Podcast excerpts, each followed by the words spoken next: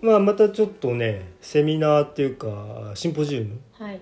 今回は、えっと、オンラインシンポジウムですねはいあの僕はあのそういう学会のオンラインポシンポジウムを見たのは、はいまあ、ズームでそのおっと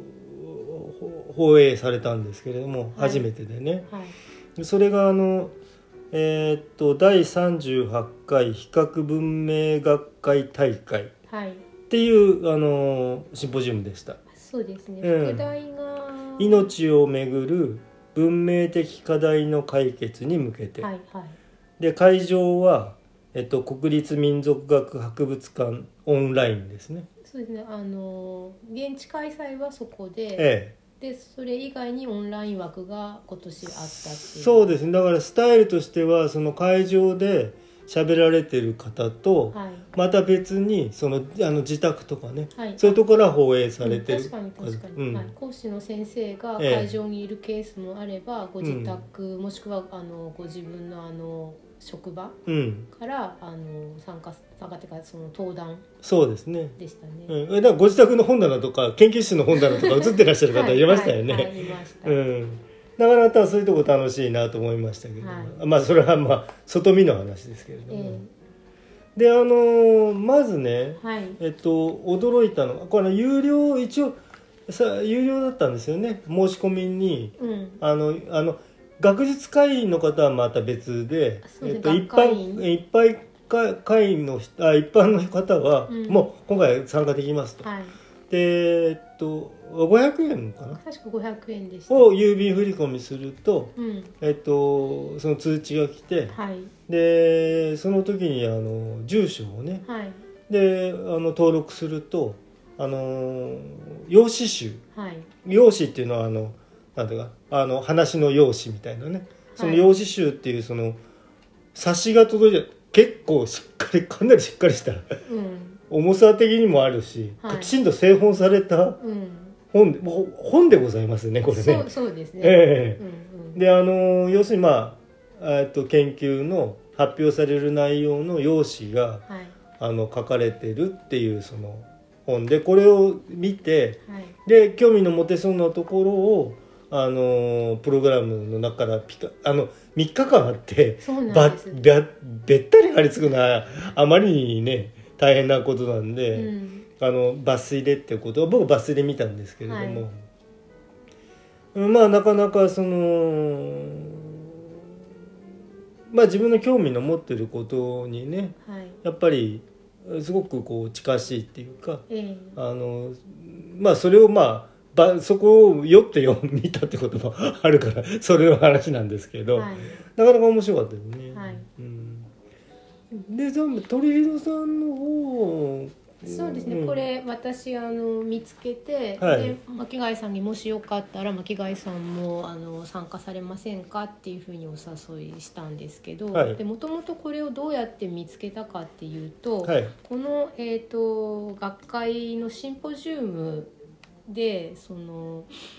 登壇される先生が、はいうんと民泊で以前あのあの先生ねセミナうーんに講演会に参加したことある先生がお二人、はい今回もこれにあの登壇されるっていうのが分かって、うん、まずそのお二人の、はいえー講演が聞きたいっていうのがあってまあまあまあその2本だけでもいいと、そうあです最悪ね、うん最悪っていう かそれをまあメインにメインに、うんでそれでそのででこの用紙集がその500円でね送料込みなんですけどね、あそう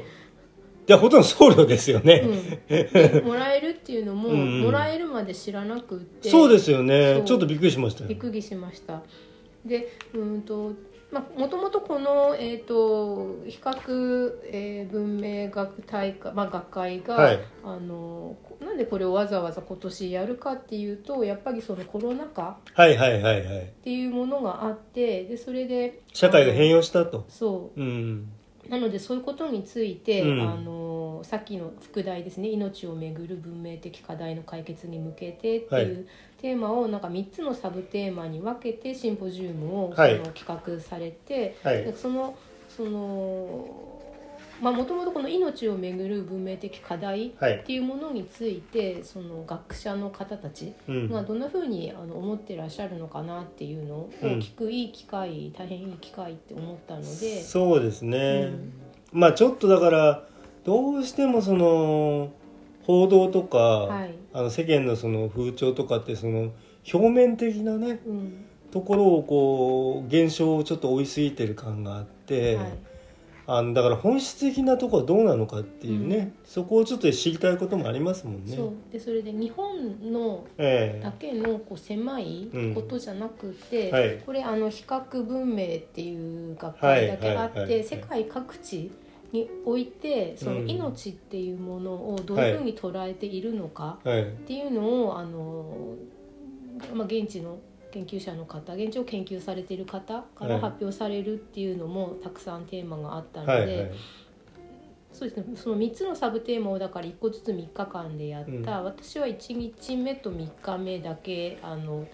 ところどころ調校したっていう感じだったんですけど、はいはいはいその1日目のサブテーマが生き物をめぐって現代文明を考える。はいで、え2日目が万博とユネスコの、えー文明論的意義を考はえいる、はいはいはいうんで3日目が社会文明思想から命を考えるうんの私は1と3で、はい巻貝さんは1、えー、そう2日目もね僕は、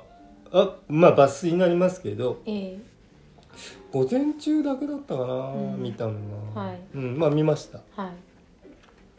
えー、でまあちょっとね思うことはありましたけれども、はいうーんそうあなんかあのーなんだっけなあこの一応なんか大きな理念としてこのこれ梅梅さん忠夫さあんーちょっと読み方がね私いつも分かんなくなっちゃうんですよね、確かねこの有名な先生らしいあでそうすなよんねです。えでっ、とそれ確か今年なんかのえっ、と記念の100年とかさそうういんうやつになってて、うんでそそれでそのえっ、と特別展とかも民泊ではあったはずなんですよね。はいはい。あのうんこれはもう言っても大丈夫だ大阪・関西万博のテーマがはい。その命をかが命輝く、あ確かうに。ん、未来社会のデザインっていううんうん。それがテーマであって、はい。でそのうん大阪万博1907 1970年のはい。大阪万博からこれは50年目なんですね。はい。でその時にうん。あのその梅沢忠夫先生と、うん。えっと、作家の小松左京さん、あはいはえい。であと加藤秀俊さんっていうのはこれも教授なのかなうんが起草に関わったはい。人類と進歩のじゃあ人類の進歩と調和の理念っていうものがはい。あのーどういうふうに継承されてきたかっていうのがうん。あのーそのおつこのテーマではい。あのシンポジウムを開催したあの原点みたいなことをなんかこう書かれてますあね。じゃあもともとそええのコロナ以前にそのそ大阪万博そうをそうそやう。るののえええっ、とあのをちょっとそのきっかけって意うか義みたいなね、うん。それがあったようですねあ。なるほどね、うんうんうんうんだけどまあコロナコにロまナあ禍そにうなってしまって、はい。でそれでえっ、と、まあ、万博はまだあの生きてまあさやることは生きてますけどねうん。うんうん。そうですね。なんかそのさっきから名前が出てるんで、梅、この奇変にうん、あの卓球の卓なんですようね。ん、これなん梅卓先い生やいや梅さ、そうだとかさだとかさおとかなんかそういう名前だそういうふうにあの講演の時にその先生の名前をおっしゃってたんでそうなんかどっかに書いた気がしたんですけど、ええ今書いたページが見つからなくて、ええーっとちょっとあのいくらなんでもその先生の名前がはあいれだと、読めないままだと失礼すぎるので、はいちょっと調べえまあすねは私。いはいえじゃあどうしようかつなぐあんまつないで話していくかえーっとああ今ねあの今あの別の機器を別の端末で。で 取り出しましてはいうんまあこうまあここもじゃあ切らずにここまで行きましょうかええなんそうか、ねであのーこの冊子なんですけれどもえっと日本語だけではなくはい英訳なんですかねこれね英語の文章も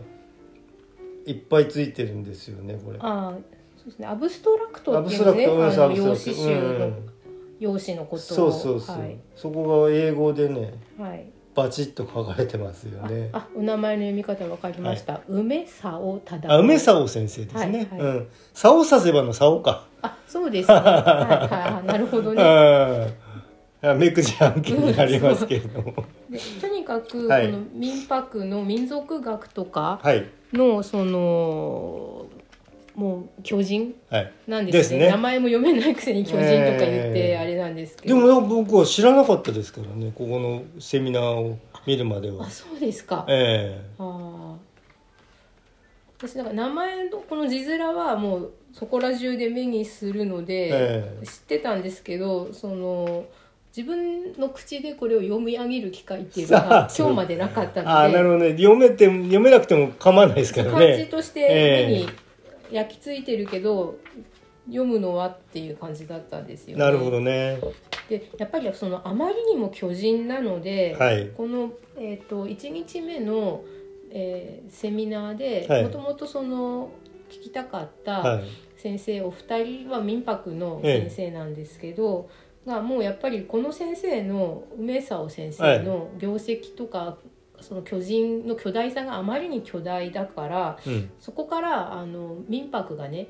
その後そのちゃんと進歩ししてるできてるのかとうんだからもうこのこういうことにその先生のそのビッグネームに頼るのではなくて自分たちは自分たちでちゃんとやってるってことを世の中にもっとアピールしなきゃいけないんじゃないかっていうふうにまあおっしゃってたのが、うんまあ記憶に残ってますね。なるほどね、はいうんそうだねだからまあでもさやっぱこう巨人って言いますからねうん圧倒的なこうね巨人はいうんまあだからまあ遡ればだからほらギリシャとかさはいアリストテレスがどうだとかあーソクラテスがどうだかとか話になってきますからねはいそこからはやっぱりじゃあ僕たちが今どうそこからどんくらい、うんあの付け加えられたものがあるのかっていうね、なんかまあ、まあ、梅沢先生をまあうん超えられるかどうかっていううこんとをなんかまあその、えー、と池谷先生ですね、あいいケースですね、はい、がそのこの、えー、とシンポジウムの、えー一番ファーストバッタパうーんそうですねであの登壇されて、うんであのお話しされてましたね。はいはいはいまあでもとひいき目っていうかなんていうかさ、はいほんとその2人の先生方ちょっと際立ってましたけどねそうですねあの1日目は特えにー私が聞きたかった先生がもう一人いらっしゃって、ええねそれはあの民泊の先生ではなくてなくてね東大の解剖学の先生で、はいはいえー遠藤先生遠藤先生ね鶏の、はいあのあ僕はあそこを見に行きましたけどねあのあ先生間近で隣ぐらいで見ましたねああのはい遠はい藤はい先生本もらっちゃったりとかえしてさ、えうええこうん人類に一番愛されたええ鳥鶏みたいなあの新書をねタイトルのはいあれも恐るべしでさ無料で配っちゃうんだもんねまあ希望者だったけど、なんじゃ た多分たくさん手元に置かれてて、ええでああいう機会にどうぞっていうふうにね、ええくださってるんだと思うんですけど、ええちょっと驚いちゃいましたけどね、うんであのじゃあ希望者の方にサイン入れますから並んでくださいみたいなさう、んうん先生の方からおっしゃってくれるというねあ非常にサービなんか楽しい先生でしたねあの先生ねあ、うんえー、と遠藤秀樹先生ですね、はいはいだから、えー、とシンポジウムの1っていうのが、まあ、池谷先生が最初ではいでその次に、えー遠藤先生のあのお話があって、ええでその後植物のことをお話しされる先生この人は初めてだったんですけはど、いはいはいがいらっしゃってで、えー、とその後なんかペルシャ湾の真珠を取られているああ取ってる人そうですね印象残ってますねをそそのフれィールねドワークされてる先生ええがお話しされて、で一番最後に、えー野林先生っていう、えあの台湾のイノシシの修行とかをえまあ僕ももう本本本を読ませていただきましたいやと備えとるんでもうんちらっと喋ったっけなあはいあのそのそれはあの言語学の、うんえー、と大手町アカデミアに行った時の、えー、とナビゲーターだったナビゲータそうーだがそう小だ林先生だうったんうんんでうん、あれも非常にいい本でしたけどねあの野林先生の本はい、台湾イノシシ台の湾本ですうね。はいんまあフィールドワークの実態ですね、はいまあ、とにかくそのフィールドワークをされてる方が軒並みっていうのがこのね、そうですうね、ん、ええほぼねはい、もうフィールドワークの方ですねだから、はいなんか植物の方もうん谷中の、ねああそうそうそうそうそう植物についえてえどういうふうにこう移り変わってるのかああそうそう難点が植えられてる理由とかね、はいうん、非常にこう興味深いうん、話ですねあれね、はい鬼門に植えてあるとかさ、うんああそうなんだとか言って、うんそうねまあちょっとちょもう記憶が僕はちょっと薄れてしまってますけど、まあ、その初日はやっぱり東大のその、えー遠藤先生の講演が一番その内容的に厳しい、ああちょっとねあの問題提起エキセントリックに近いこうこうなんか鋭いねはいあの要するに歯に衣着せぬはい、あのこんなこと言っちゃって大丈夫なんでしょうかあっあていう確ね。かに、 えうんね、なんかその鶏えええっていうものが、あの2キロ鶏の肉がね2キロで700円しかしないっはいはいていうこの1グラムあたり0.35円なんですっていうこと。でその1年間に日本で鶏が7億羽ああそうですね消費量ね食べられてて、うんでこれはこう命のをその体重で測るわけじゃないけどあまりにも軽いっうんていう風になっちゃってるんじゃないかとかはいなんかその、えー、と世界のうん恵まれない地域っていうんですかね、はいにおいてはなんかその人の命の値段っていうか人が生きていくためにかかる費用が、うん日本人がその1年間犬を飼う餌代にかけてる費用よりもあの、ね、あの安いと少なかいとうんなんかこういうのをなんかこう計算式にしてはいけないんだけどその犬をね2.5匹飼うと人の子供1人子育てする費用とイコールなんですとかああその地域にねあ置いてねあそれは日本にあ置いても日本に置いてもうんうんっていうなんかそのこういうことをなんかこう私たちはどういうふうにねこの後考えていったらいいのかねっていうふうなことをうんお話しされてまあ日本のまあペット事情なんていうのも、うん、今ちょっとあのーなんていうのかな大量死みたいなはいが問題にちょっとなりつつありますもうんね、ん、だからその経済的に消費されてる命っていうものと、でも命っていうものに対してうのこんう敬意の表し方っうんていうものとどうやって共存させていくなかるなるっていうようなお話をその鶏とか犬とかを例に出しながらされたのが。うんまあ、一番、まあ、厳しいお話だったのでこの1日目にっていうことではその心になんか残っているというか、うんはいそうですねまあ遠藤先生のそのフィールドワークっていうのもなんかやっぱりすごいまあやっぱりこうある種のこうすごい熱狂ですねあのねはいフィーバーを感じますよね。うん、熱意っていう言葉では軽いくらいの、ええまあ、こう狂気というか、そうね熱狂なんですよね。はい、それがこうこうやっぱり、えーっと風貌とか、はいその視線の鋭さとか、うん、そういうところに非常に現れてる先生だと僕はもう感じたんですそよね。う私なんかあんまりそういうのを信じない方ではあるんですけど、はいオーラっていう言葉をそう信じたくなるんですようんそうね、そなんか存在がうん異彩を放つってこういうことなのかしらって、ええその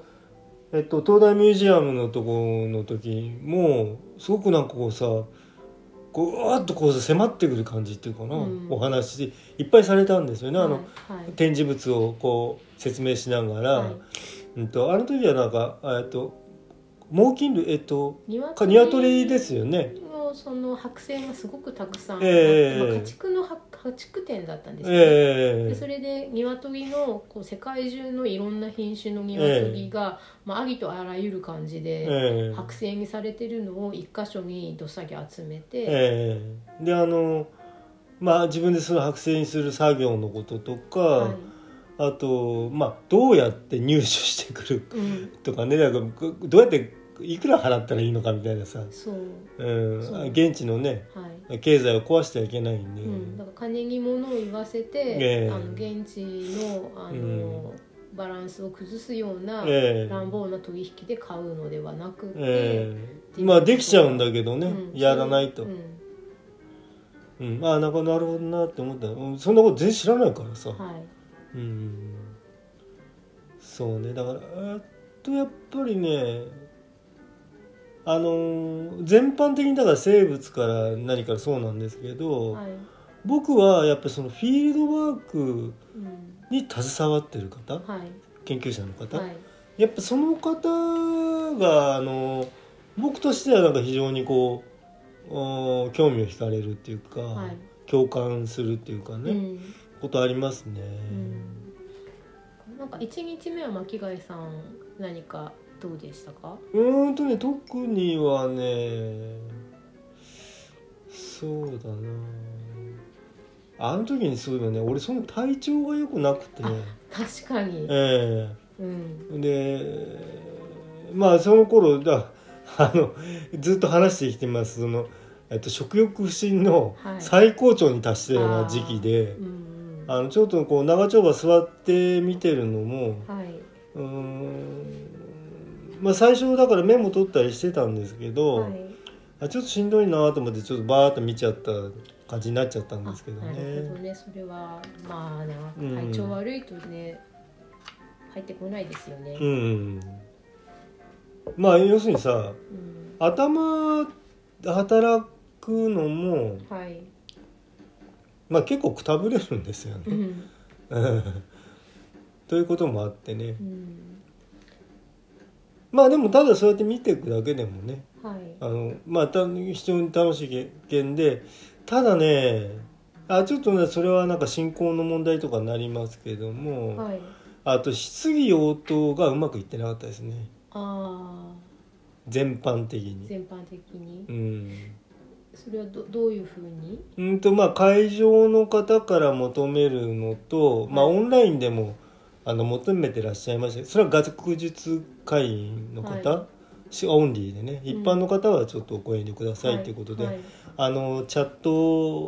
を拾いましょうっていうこともあったみたいですけど、あんまりね活発な、論議にはなってなかった、えーでまあちょっとあのそのじゃあ少ないけどこれで時間で何かありますかって急に言われてもっていうことも、まああどのセミナー出てもまあそんなにはあの活発な議論っていうのは出てきませんけれどもうね、ん、にもしてもなおあちょっと残念な感じだった気はしますけどねそこはね。うんじゃあそうじゃなかったらもう質疑応答なしにしてー、うん目いっぱいそのえっとあちょっとほらあのなんていうの今あと何分で4分で終わりですとか言ってうん途中でアナウンスが入って、あじゃあちょっとここ飛ばして飛ばしてとかいううんあの発表者の方もいらっしゃったんで、うんだったらもうちょっとねねなんかたっぷりやっちゃゃうっていうかもう良かったんじゃないかなう、んまあ、な何様多分そのオンラインでのっていうのうんが初めてのことだったみたいで、はい、一応その事前にあのログイン、ね、してみてくださいっていうテスト関係ああとりいうまかしたねテスト会議室みたいのはやえってくださったえはいと思ったけどやっぱ当日その Zoom の調子が悪くて、うんうまくあの、オンラインの人に映像とか音が来ないっていうのはいはいがはいはいあった。会場に届かないとかねうんううんんねなんか一人の方さもうさすごいパニクっちゃってさそのパワーポイントがはいあそこに来ないんで、あああどどどうしたらいいんでしょうとかなってる先生もいらっしゃいましたよね。あーあそそういえばなんかそのえっ、と三木ええ茂雄先生えの,、あの YouTube あはいのはいはいはいは講いは義い。私その前編と後編になってたんでええ見たんですけど、えその前編から後編に行く途中くらいでうんと当時は、まあ、そのオンラインではなくて、はい全員会場に集まってたんですけど、えー、と今だったらあのパワーポイントえをそのプロジェクターで、うん、スクリーンに映すっていうふうなことをするのを、当時はあのスライド、えはいはいスライドショーですうね、ん、あのポジフィルムはいに光を当てて、ええそれを拡大してスクリーンに映すっていうはいやつをやってたやつのスライドがなんかこう次のスライドお願いしますっていうとこう先送りカチャンっていうのを押して、うんスライド係の人が次のスライドを出してくうれんうんたり一つ戻ってくださいとかうんでやってたものが、あのうんその機械がうまく動かなくなったみたいで、うんあれさなんてさ何回も動作確認してるのに本番になると動かないってことよくありますよもうあね。るあるあるですよね。ええ、でだそれで多分ライブとかでもさあー PA 俺の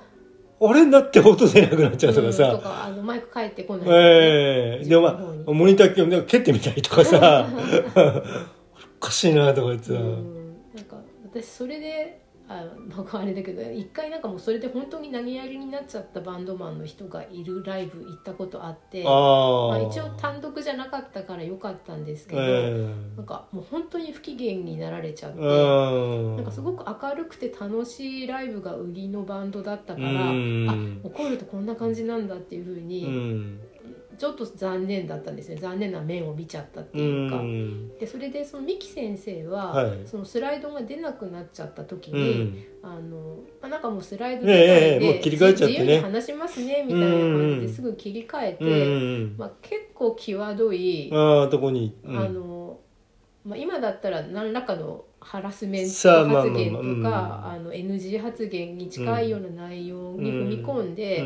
ででもも会場からこう笑いを取りながら。ね、でやっとスライド戻った時も、うんあでもまあこういうもの使うと良くないんでこのままスライドああなしそうですでね話しますねみいたいな感じで、うんあの本当に戻るまではね。な、うんでやっぱりすごい厳しくってそのスライドを映写されてた時もそのピントが甘いとかっていうのはあ言ってあ、はいの録音今日されてるっていうのを分かってても、うんやっぱりちゃんと見てもらいたいっていうのがあるから、うんあのもっとこうピントやってくださいとか、うんここここういうふうにちょっと曲がってるんでこうあーちゃんなるほどとあそうのいう台をこういうふうにしてくださいっていうのうをんスライド係の人に指示されてて、うんなんかそこはなんか厳しさの一面を見たといううかんまあきちんとあのさだからあのだから職人ってさそのさそのその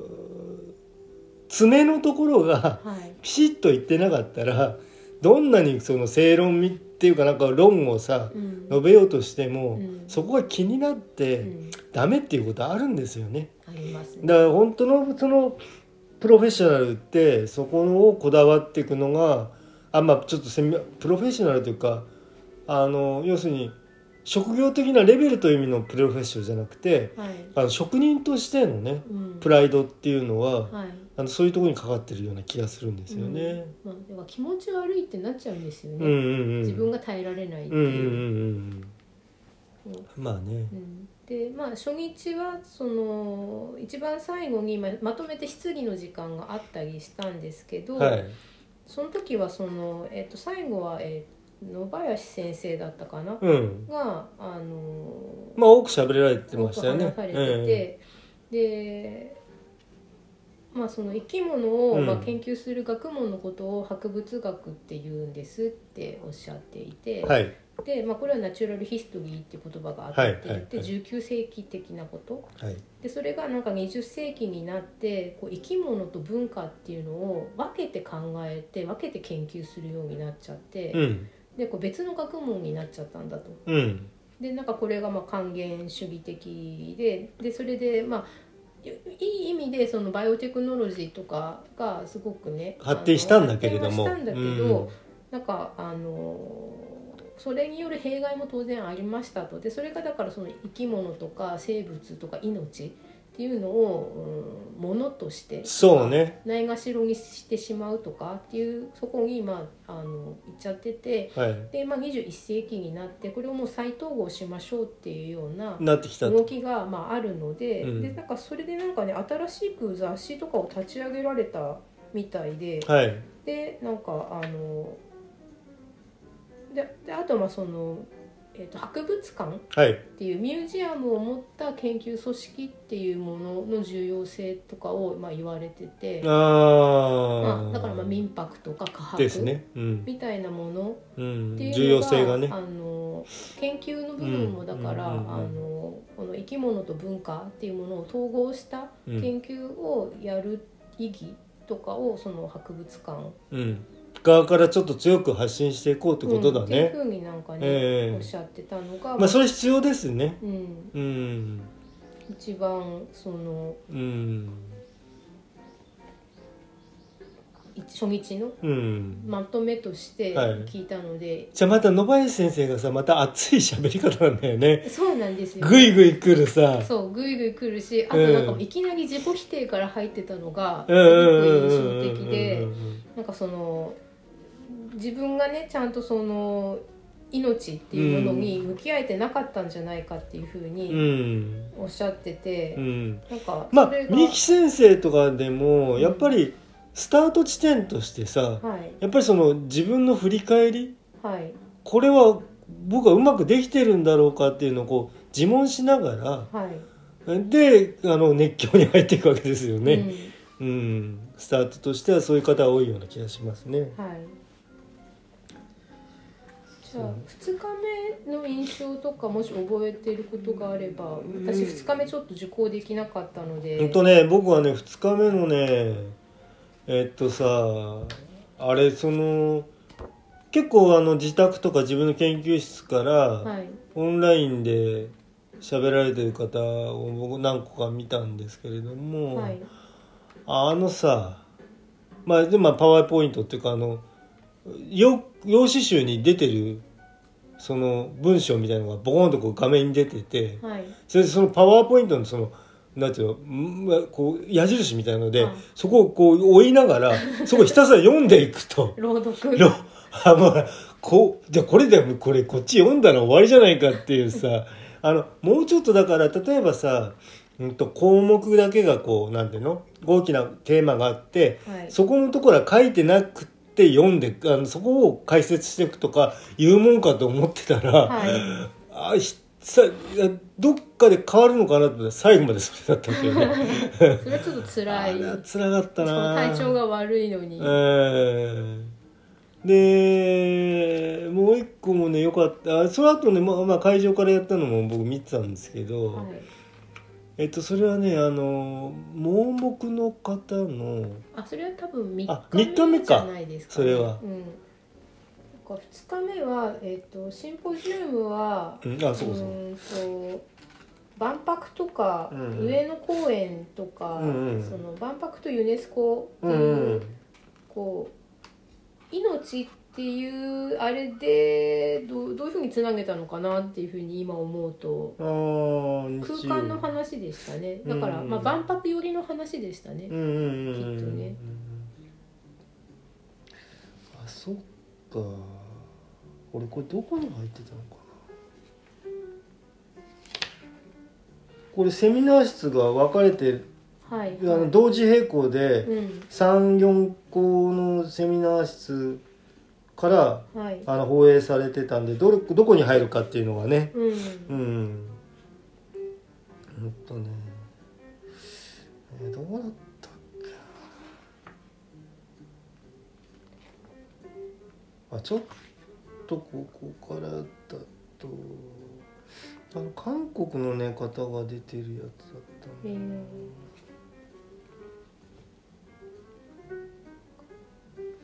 ーうんまあまあまあ、うんと、ちょっともう内容もちょっとそんなに詳しく覚えてないんで。はいあの内容のことはちょっと言えないんですけどね。じゃあそれであの3日目が、はいえー、とその社会文明思想から命を考えるっていうはい。ことでまあえっ、とマリはい。それからうーんとユニバーサルミュージアムっていうことであの今巻貝さんがおっしゃっあ、たここなんか見たな。ね目が不自由な方がこうあの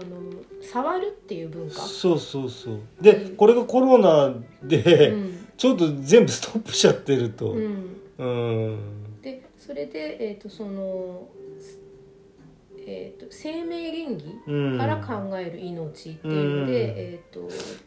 ドイツ人あのカールベッカー先生えか先生があの、まあ、日本語でだけうんどされてであとは、えー、と宗教倫理における命っていうことで、あの多分「古事記」の記あそうか俺この日はなんかバッチリ全部見たなうん記述をもとに講演された方がいて、うんであとまあ生き物と信仰宗教はいでそれから、えー、とエイジングフレンドリーコミュニティにおける命っていう、はいはいはいあのリタイアメントした人がえ住むあの、えーホームえはいにおけるその命、はいあとその、えー、と韓国の方が、えまあ、韓国でエイジングとその命えはいっていうものがどうなっているかっていうのでこういろんな多様なこう文化とか文明とか社会うんにおける命の考え方みたいなものを、はいすまあ、30分ずつくらいはいはい立て続けに講演があるっていう風なのがありましたね。はいはいはで、まあ、巻貝さんがおっしゃったよういに、うんその国とか民族単位ではなくて、はいこう目が見えないっていうあの特性はいを持った人たちっていうのも一括りにして、だから一つのトライブっていうふうに捉えて、うんあのされてるっていうのが、まあ、まずあのへえっていうところではあったんですけど。うんうんうんうんうんそうだよねだから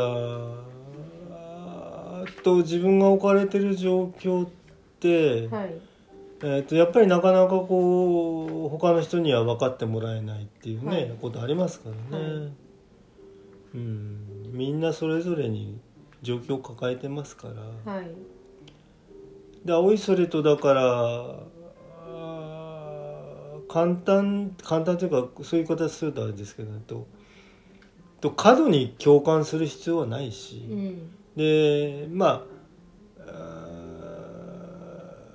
ーえっとそのまあ無用な励ましとかねはい、その人を別にそれ励ましてもらいたくて言ってるわけじゃないんですってこともありますから。うん、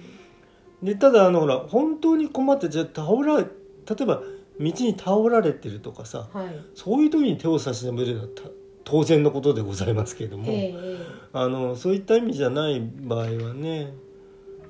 でなんだよちょっと上辺をかじってさえうん、ああなんていうの大変ねとかさうん、言っちゃうとちょっとね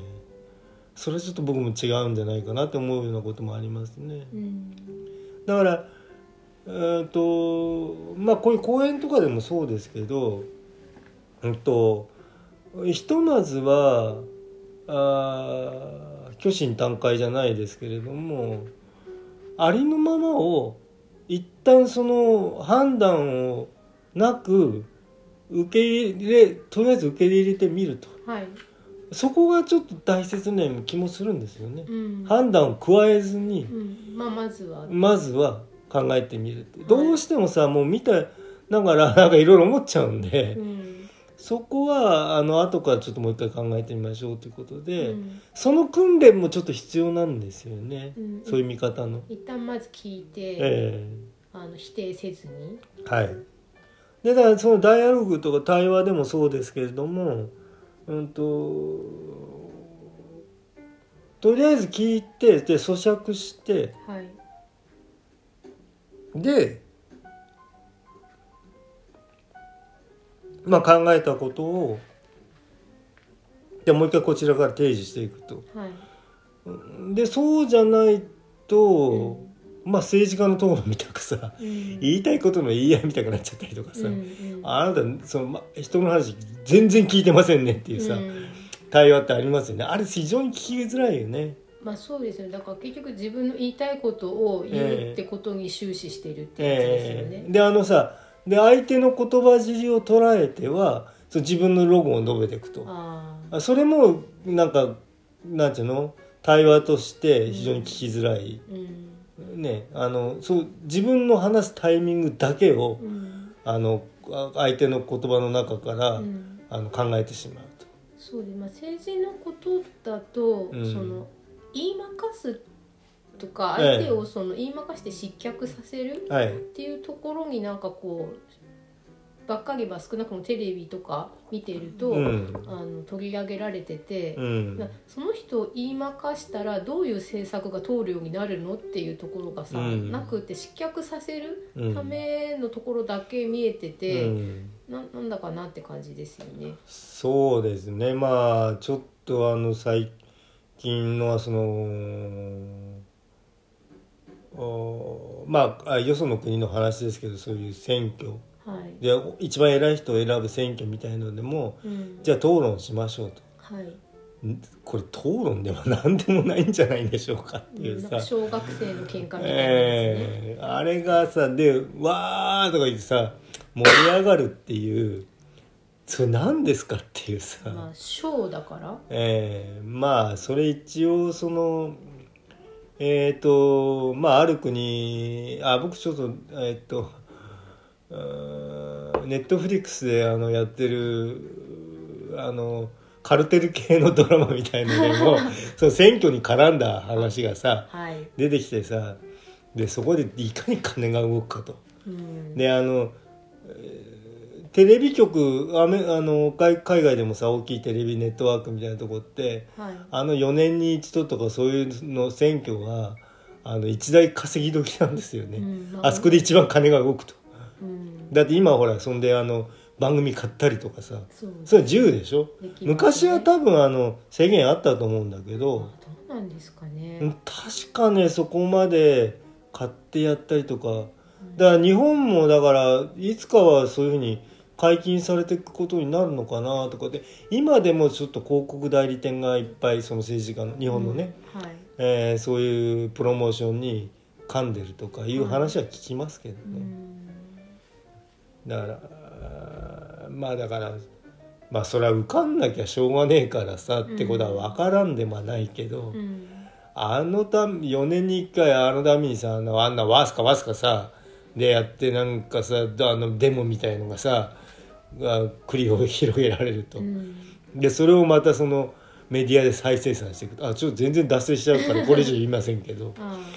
ああいうのがー。うんね、。あ、でもなんか今の巻貝さんが言われてたようなことが、いあのその三日目のはい、えー、とカール・ベッカー先はいはいは生いの「生命倫理の視点から命を考える」っていう講演とはいちょっとオーバーラップしていて、はいなんか私そのこういう哲学者の方とか、まはあ、い倫理学を専門にされてる、はいまあ、研究されてる方たちの仕事って何なんだろうって、ああそうね全然具体的に浮かばなくて。えで、うん、とそのじゃあお話しされるななんか代わりにねなんかみんなの代わりにこれが倫理的に正しいっていうふうに決めてくれることとかもあるのかなって思ってたんですよ困った時に聞いたうらん倫理的に正しいのこっちですっていうふうえにうんでも実はそうじゃなかったんですようね。んでこの方たちはなんかその問題を、うん洗い出して、うんこことここにこういう倫理的なうん衝突、が起きてますコとンフリクトがありますとか、うんうんでこっちを優先させたらこっちは2番目になっちゃいますよっていう風な、そのデータ収集と条件出しとかね、条件制御をしてくれてて、うんで決めるのはだからやっぱ政治とか、うんひいてはその政治家を選んでるあの皆さんなんですって、はいだからあの、まあ、コロナにはい紐づいて。はいはいはいはいはいその誰を優先するのか、うんどの命を優先するのかっていうう,、んうんうんこういう問題が生じているっていうのを、うんみんなが一人ずつ考えるとね漏れがあったり、うんそういうこと普段から、ね、考えてないから分かんなかったりするのをなるべく漏れがないように拾い出して、はいあのこんな問題がありますよってテーブルに見えやすく乗っけてくれるのが多分この先生たちのあの役割なんだなっていうのが。あありましたね。だからこう何度もこのカール・ベッカー先生も、うん私たちはだからこういう問題があるっていうのは言えるけど、うん決めるのはあのそれぞれの、うんえー、と社会なんですって、うんうんうん日本だったら日本の社会、はいアメリカとかヨーロッパであれば、はいそれぞれの社会の背景に沿って、うんあのそれぞれ決めてもらうしかないんですってういうんだから今、うん、とワクチンがね、はいはいはいはいできるっていうのであってそのワクチンを配る時の優先順位っていうのを決めるにしても、うんその日本の国の人が決める優先順位っていうのは、うんあの他の例えばうん GoTo とかうんの政策との絡みとかもあってはい何をどうするのが一番合議的なのかっていう風なルート A ルート B ルート C みたいに考えるのは私たちやるけどでもどのルートを選ぶかっていうのは政治家と皆さんなんですっうていう。んそうねそこにこういうふうにこうくっきりとした、うんあの境界線がありますからここは私そこは研究してそこの境界のことは提示しますと。はいね、そこだってそこの境界が見えなくなってることの問題っていうのもありますからね、うんなんでこの問題が起きてるのかっていうところはさうんクリアになってないと、うん何の話考えたらいいのか分からなくなっちゃうから、うんそうだから問題は出せるけど優先順位を出す立場にはないんですっていうふうに、うんうんうんあのおっしゃってましたね。だからまあこここの、えー、と3日目はだからこの先生のそれが結構印象的だったかなって。うんうんうんでこの先生その30分っていう時間をうん割と早めに20分とか、うんほほとんどあの半分くらいで自分のパワーポイントをおしまいにしちゃって、であとはあの質問の時間にしますっていうことうで、んはい、あの質問とか質疑の時間をすごく多く取られたのも印象的あだーっなるたほかどなねって他の先生は結構ギリギリいっぱいまで喋ったり、えさえれてたんですけどあえっとだからさ、えーあれなんですよねそういう対話型講義っていうのにやっぱり慣れてる方と、うん、そうじゃない方が ねあの先生側にもいらっしゃるんだと思うんですよねあ。今はもうそのどんどんどんどん意見をっていうのが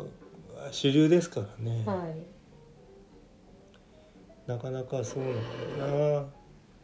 から日本もやっぱそうなっていかなくちゃいけないとは思うんだけど、うんそのじゃあままたそれじゃあだからさ、えっと、小学校からディベートの練習しましょうとかさそっちに行きがちなんであうんどうもね難しいよね。ーそうまあ、ディベートっうて、んうんとやったことないから印象でしかないんですけど、うんまあ、さっきのあの政治で相手を失脚させることに終始しているように見えるっていうのとうん同じことがディベートの形だけ導入すると、うん、その技術としてで起きると。相手を言い負かす技術うんうんでそこにその本来対話から生まれてほしいものうんうっていんうのは生まれないんじゃないのって思うんですけどね、そうだよね、うんんまあでもさはいえーっとやっぱり意見をするってさある程度そのなんていうのかなまあまあ僕たちで喋ってることでもそうですけど、はい一種のまあ主張であって、はいえっと、これを全部押し付けですって捉えてしまうのは僕は甚だなんていうのかなろなんていうのそうじゃないんじゃないかってことを思うんですよね。うん主張は主張でし合えばいいんだと。はいであのそうおーでじゃあみんなうんうんうんってうなずきゃいいのかっていうとさうんであのあんまり言いたいこと言わないで黙ってきゃいいっていう話にもなんかなりかねないんではい主張は俺別にしてもいいんだと思うんですそようですねね。私と巻貝さんがこうやって喋ってる時に、ええ必ずしもこう一致しないことたくさんありますよねありますよねそれ当然だうしん、でもそこでこうテーブルを離れたりはしないじゃないですか、うんうんううんんそうなんだよね、うんだからなんかさだからあー上からとか うんちょちょっとそれち違うんじゃないかなっていう気もするんだよな、うんそれがその、まあ、ディベートにもなってないディベートみたいなもので、ええこういうふうに言えば相手が反論できないだろうっていう言い方だけどんどん上手になっていく感があってうんなんか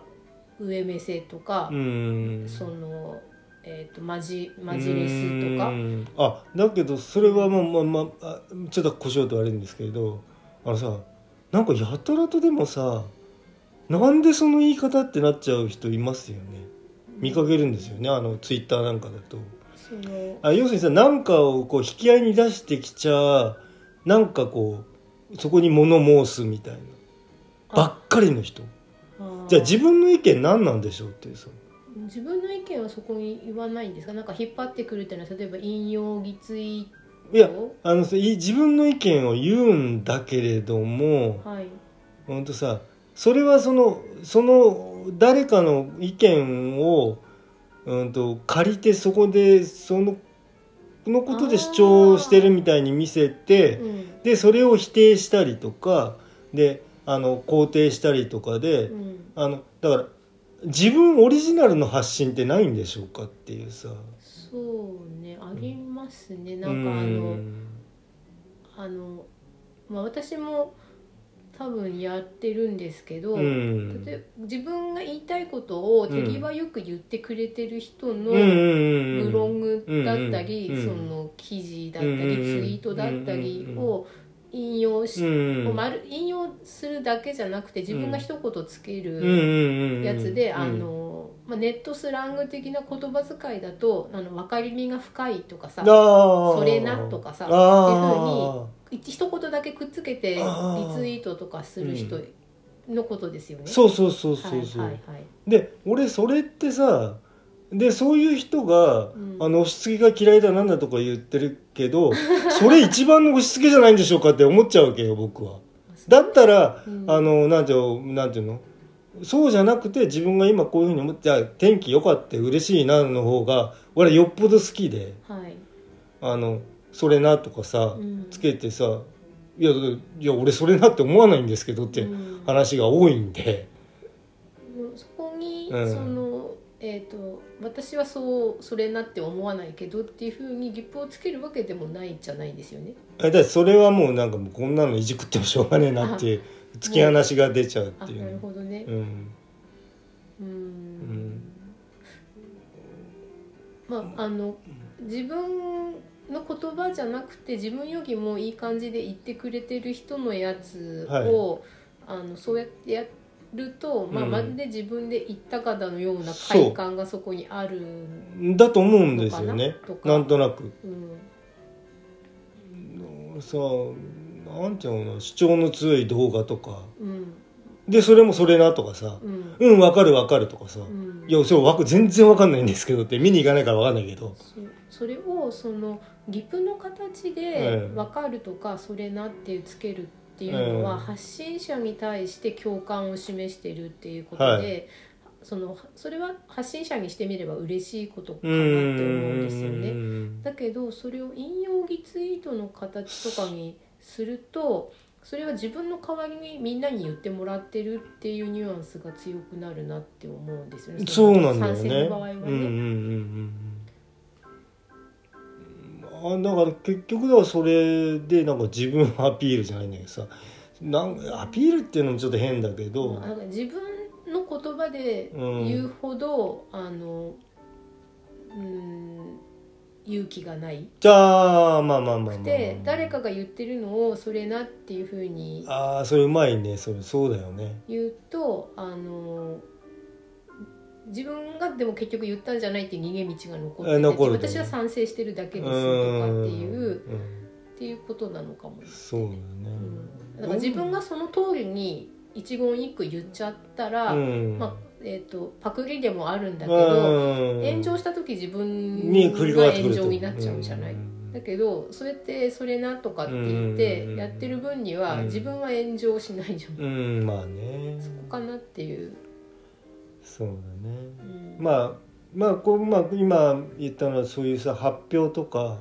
そういうことの仕方うんとかその対話の仕方とかさ、えっとじゃあその質疑応答の仕方とか、はいはいあのなかなかやっぱちょっと考えさせられることが多かったなとは思ったんですよね。そうですね、うんそのなかなかあの、うん私もその学会にあの登壇者としてはもちろん参加したことないし、はい、うん運営の補助でねあのあ運営あの何度かへおー手伝いしたこととかはあるんですあなるほど。だけどその、まあ、これは学会に限らずなんですけどそのサイエンスカフェとかね、はいはいはいああいうのでも前から言ってるみたくなんかこうみんなの時間は有限なのに、はい。こうみんなの時間泥棒しちゃうようなうん。ああそう。質疑応答とかで。ああ質問者演説ね うん、だからそういうのがうんないのはいいなって思ったんですよ。なるほどああまあまあまあそうねうん、そうだなまあ討論会じゃないからねまあ討論会みたくなってくるとまた別の話なんだろうけどそうですね。まあうんこれも、あの学会の部分と、はいシンポジウムの部分が切り離されてて一応はいはい枠が、はいで私たちが聞いたのはシンポジウムの部分だったので、はいはいはいまあ本当にどうだったのかっていうのはわからないんですけど。ああでがもまあ学術学会の話では別にあったみたいですもんね、うん、だからそっちはアカデミズムええ100%の世ええ界ええで何かお話しされてたのでわからないんですけうど、んうんまあそんなとこかなうんまあ皆さんもだからそのまあちょっとアンテナ広げてはい、あのこういうのってだから無料でやってるものもありますし、うんまあこうやってほとんどだからさここまで冊子がついてくりゃ無料以上ですよねそうですねありがたさとすればさ、本当普通聞けないと思うので、ええなんかすごく嬉しかったですね、ええそういう体験としてはなんかすごくこう、得るものがねそうだからココロナ禍ででなんかあのこうこういうのが一気に普及して、ええええええええこのままあのコロナが収まった後もこういうのが続いていくなといいなって思ってます。そうですねあのあともう同時並行的にお客さんもいっぱい入れるんだけど、そこの模様もうん、うんこう出してくれるとかね、はいうん、そうねまあじゃあこれからの、まあ、ことにも期待するっていうことも込めて、そうですねじゃあ今回は、はい、うんえーこのし、えーしんえーシンポジウム見ましたとはい、という回になりました、は じゃああのお疲れお様でした。疲れ様でした。